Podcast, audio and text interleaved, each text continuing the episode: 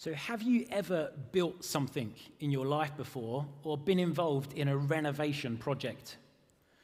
Before I was a pastor, I worked as a landscape gardener. We used to take old gardens that were broken down and in ruins, and we would rebuild them and restore them into beautiful landscapes. This morning, we are going to look at the theme of restoration from the story of Nehemiah. So if you have a Bible uh, and you want to turn to it, please turn to Nehemiah chapter 1. I'm going to read it in a second. We're going to look at this theme of restoring, but also how Nehemiah first responded to seeing the city of Jerusalem in ruins. Let me give you a little bit of background. God's people at this time, they had been captured and taken into exile by the Babylonians. Uh, this was actually as a result of God's judgment on God's people because of their disobedience.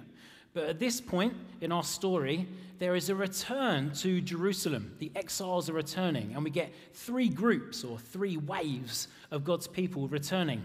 Firstly, you have this guy called Zerubbabel, a very cool name. Uh, he took a load of God's people and they rebuilt the temple. Next, we have a guy called Ezra he took another group back and he taught God's people from the Torah all about how to live and be in community. The third group that came back were led by this guy called Nehemiah. And Nehemiah's plan was to physically rebuild the city and particularly the walls that were around the outside of the city. By this point, the Babylonians had been destroyed and the Persians were ruling. And Nehemiah was actually a servant he was a food taster, a cupbearer to the king of Persia, and the king releases him to go and rebuild the city. I want to read to you, it's quite a long passage, so just try and follow along Nehemiah chapter 1. The words of Nehemiah the son of Hachaliah.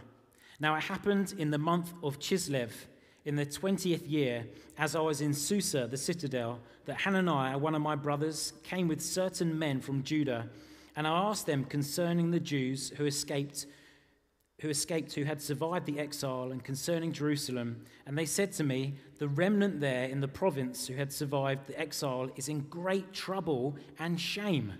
The wall of Jerusalem is broken down, and its gates are destroyed by fire. As soon as I heard these words, I sat down and wept and mourned for days. And I continued fasting and praying before the God of heaven. And I said, O Lord, God of heaven, the great and awesome God who keeps covenant and steadfast love with those who love him and keep his commandments. Let your ear be attentive and your eyes open to hear the prayer of your servant that I now pray before you, day and night, for the people of Israel, your servants, confessing the sins of the people of Israel, which we have sinned against you. Even I and my father's house have sinned. We've acted very corruptly against you and have not kept the commandments, the statuses, and the rules that you commanded your servant Moses. Remember the word that you commanded your servant Moses, saying, If you're unfaithful, I'll scatter you among the peoples.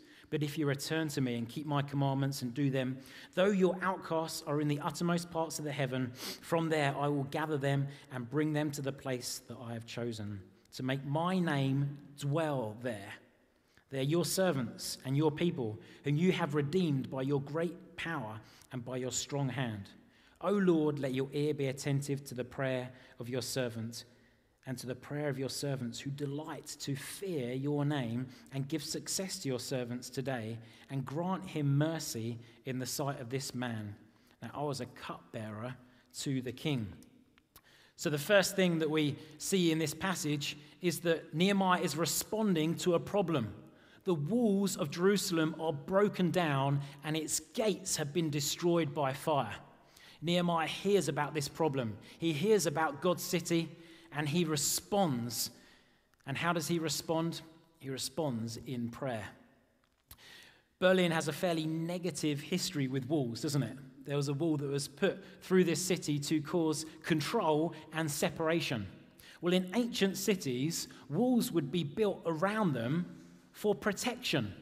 It was a place of safety and refuge. Your wall was important. It would keep people out, and it would be a place for you to have refuge in. I wonder what in your life or in your city, or maybe in this church, needs rebuilding. We're going to think about this theme of restoration. You know, I heard about Berlin, that a lot of the city, some of its hills, were built out of rubble from the World War. Also, heard that Berlin as a city, there's about 1% of the population uh, uh that are Bible believing Christians. We know that this city has a fairly dark history, and spiritually, it is in a really broken place. But, friends, God has great plans for this city. What about our church? I wonder what your view of church is. Maybe this is your first time coming to a church. Let me tell you, this is an excellent church. Don't know what your experience of church is. Maybe it has been negative. But we want to believe for a restoration of the church back to how we see church in the Bible and the Acts of the Apostles. We want a church that is based on God's word and is full of God's Spirit that is based on the grace of God and the good news of the gospel of Jesus, but it's full of the power and the presence of the living God. We want a church that is looking to bless the people around it. But let's get a bit more personal. What about your life? I wonder what areas of your life need rebuilding or restoring. Who had a fantastic time during lockdown? Hmm. I don't think many of us would say that we enjoyed the lockdown and the pandemic that we've been living through. In fact, as a result of this pandemic, there's more people that have been affected with things like loneliness and addiction and depression. I went to the Pumpkin Festival in Schöneberg the other week, and I was there with the rest of Berlin. The place was absolutely packed. And actually, we've got to relearn, haven't we, what it actually means to socialize. And there's a little bit of social anxiety. But there's people everywhere. What, what do we do? How do we do this? the pandemic has had a bit of effect on us, and maybe it's caused some cracks and some brokenness in some of our lives. I want to ask you to stop right now and be brave and ask God are there any areas in my city and my life that need rebuilding?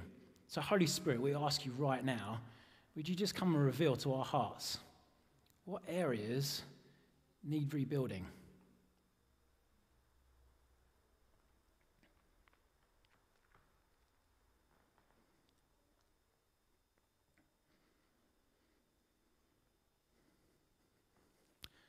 This morning's message to you is a little bit of a personal testimony from me.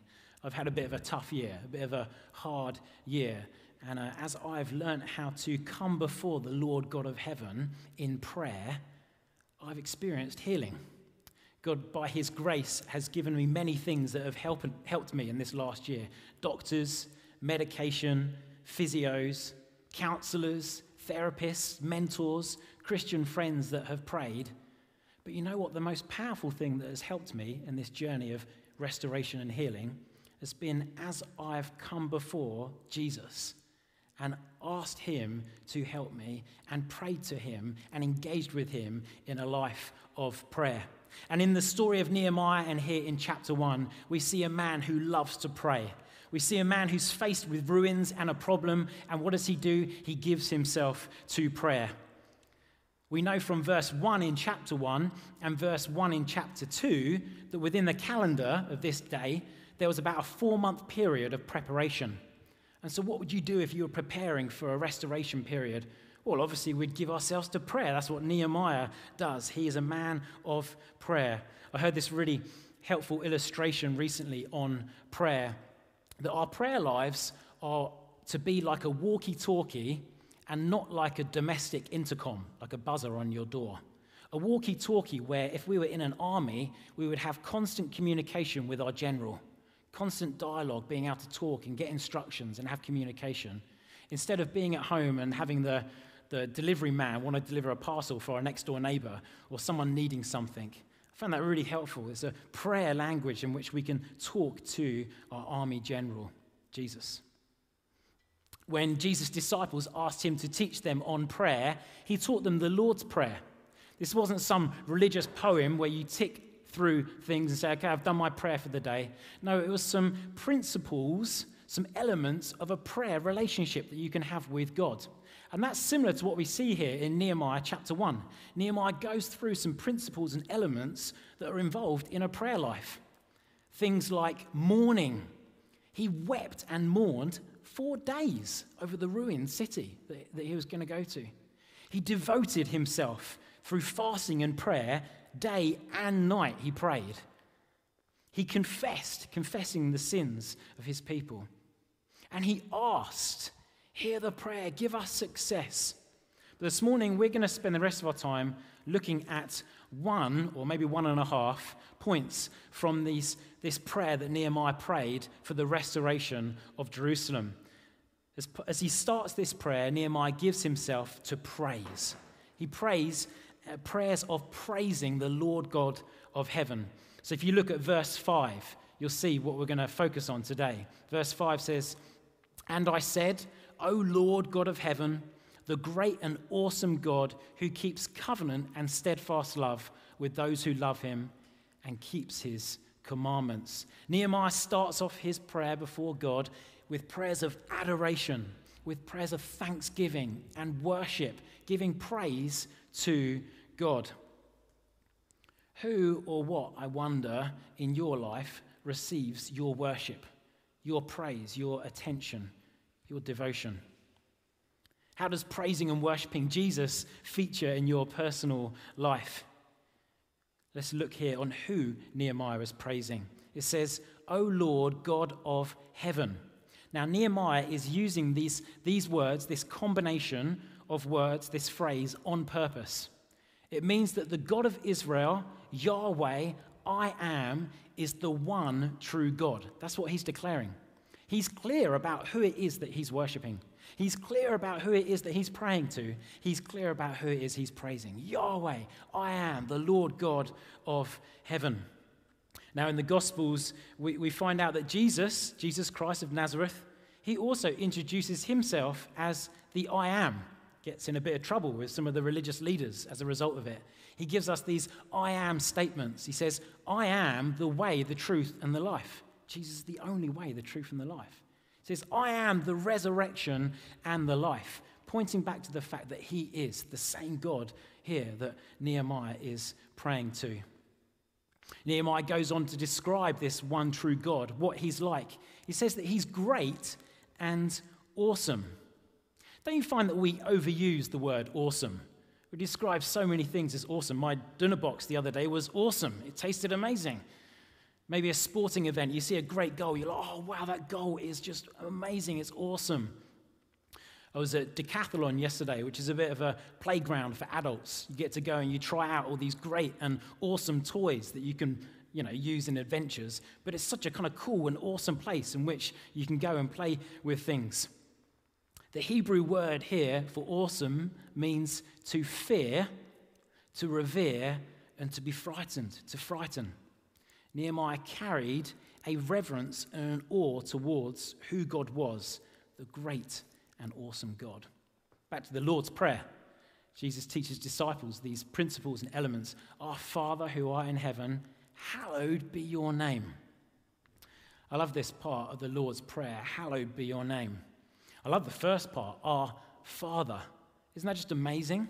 Jesus telling his disciples, you can now call God Dad. You can call him Father. If you're a Christian, you're a child of God. You are loved and accepted as his child. And there's nothing you'll do that will be able to change the fact that he loves you because he loves you because he loves you. I love the Father heart of God. I love the fact that I'm chosen and loved by my daddy and I get to call God Father. But, friends, we can't lose sight of the fact that we also come before God as who is hallowed and reverent. Hallowed means to have reverent awe before a holy God. Because of Jesus, we can now come before God with confidence as his children.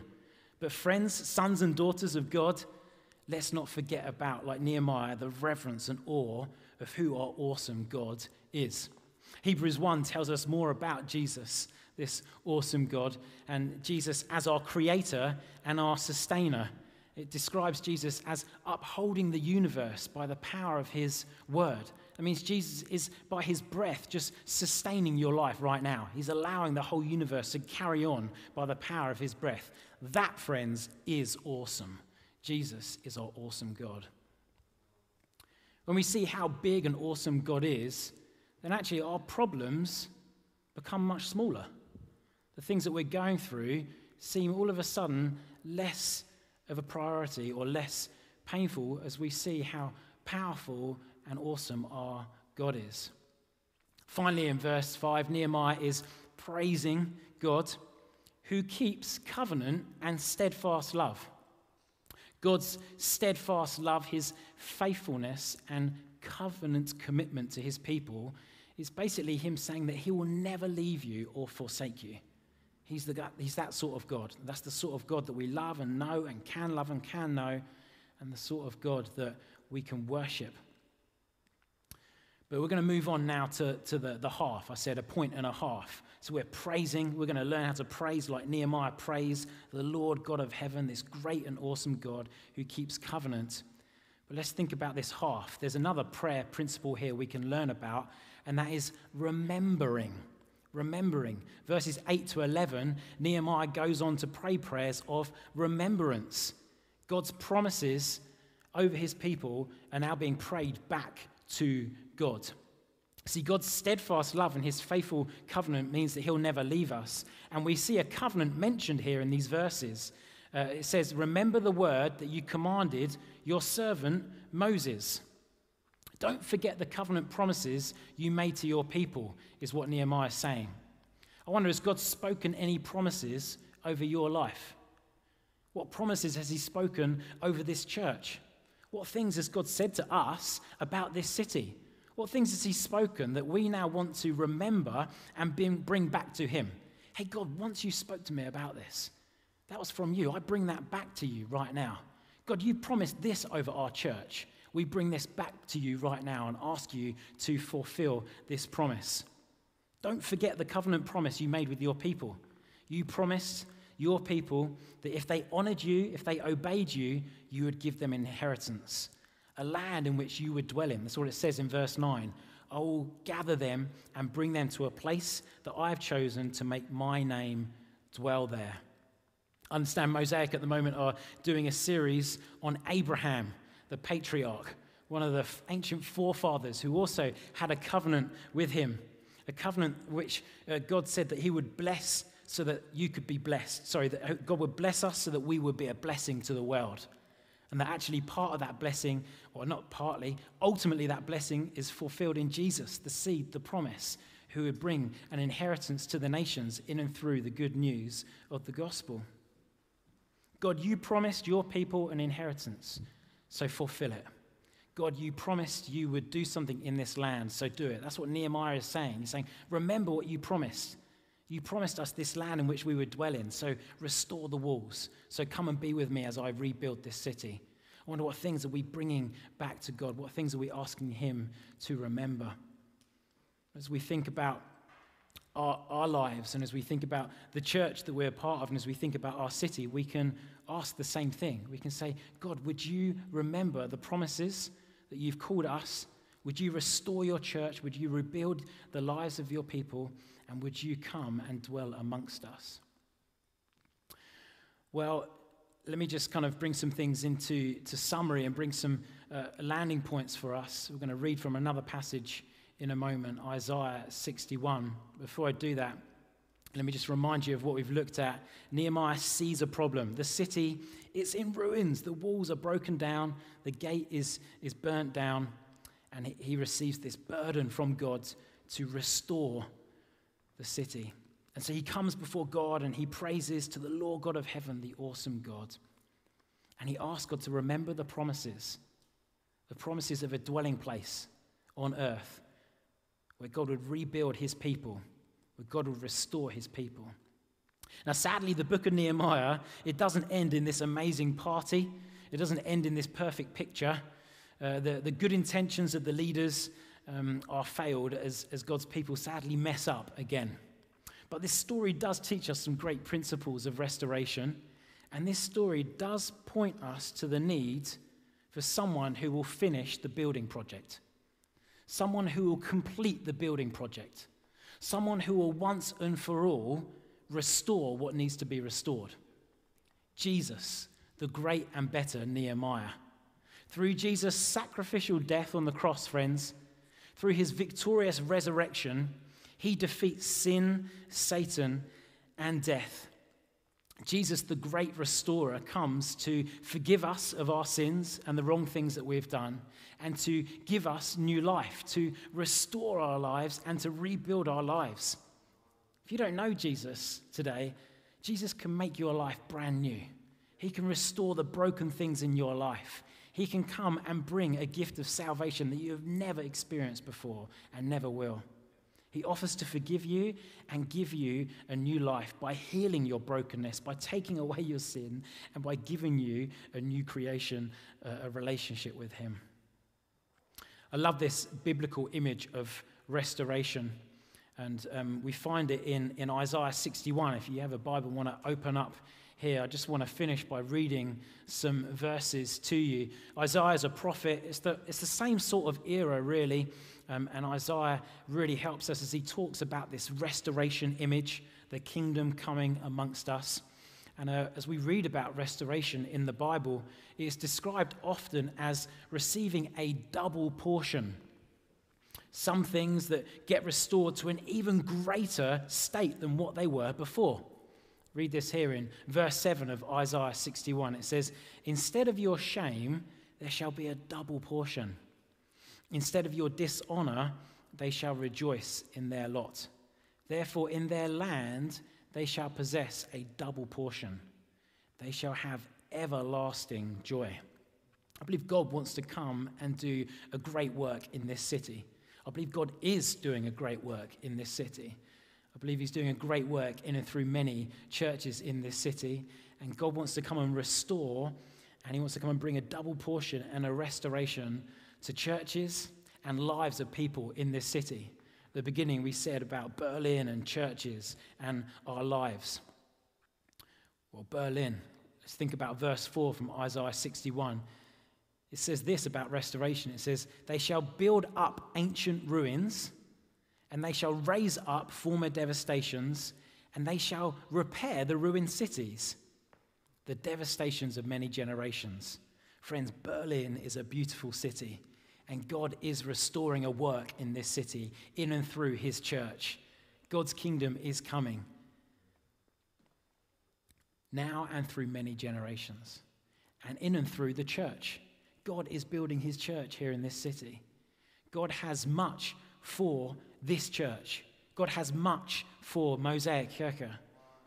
I believe there are many people in this city who will come to know Jesus as a result of what God does in and through this amazing church. There's a double portion for you, friends. There's a restoration work that is going on, and it is exciting. Toby, I wonder whether you can come and grab your guitar. But what about you? Let's finish about you personally. I love these words in Isaiah 61. They, they think they describe the restoration elements of the kingdom but they're also personal for us as well. They can be applied to us personally. Verse 1 says this The Spirit of the Lord God is upon me, because the Lord has anointed me to bring good news to the poor. He has sent me to bind up the brokenhearted and to proclaim liberty to the captives and the opening of the prisons for those who are bound. God is at work in your life, friends. And I asked you earlier to invite God to show you maybe what areas of your life needed restoring. I wonder what God said, what God highlighted. God wants to set you free today. God wants to do a work of liberty, a work of healing, a work of freedom in your life. Why? Well, so that you can be set free, of course, but also so that you can then, with this double portion, go with the Spirit's anointing to preach the good news of Jesus to the people around us in this city. God wants to restore you and He wants to use you. We're going to sing some more songs now. And I want to encourage you in this moment to come before Jesus, your healer. I want to encourage you to come before your King Jesus and praise Him, the Lord God of heaven, for who He is. As we see Him, He will do a work in your heart. I want to encourage you to remember the promises of His covenant love to you, that He will never leave you or forsake you, but maybe some personal promises over your life. God, you said this to me. You can bring it back before Him. Maybe this is a moment for you to confess. Maybe this is a moment for you to say, God, I want to get rid of that thing. It's in the way. I'm, not, I'm not praising you wholeheartedly at the moment because that thing is in the way. And you can confess it to Jesus and He will forgive you and he will come rushing to you and throw his arms graciously around you and welcome you. Why don't we stand, friends?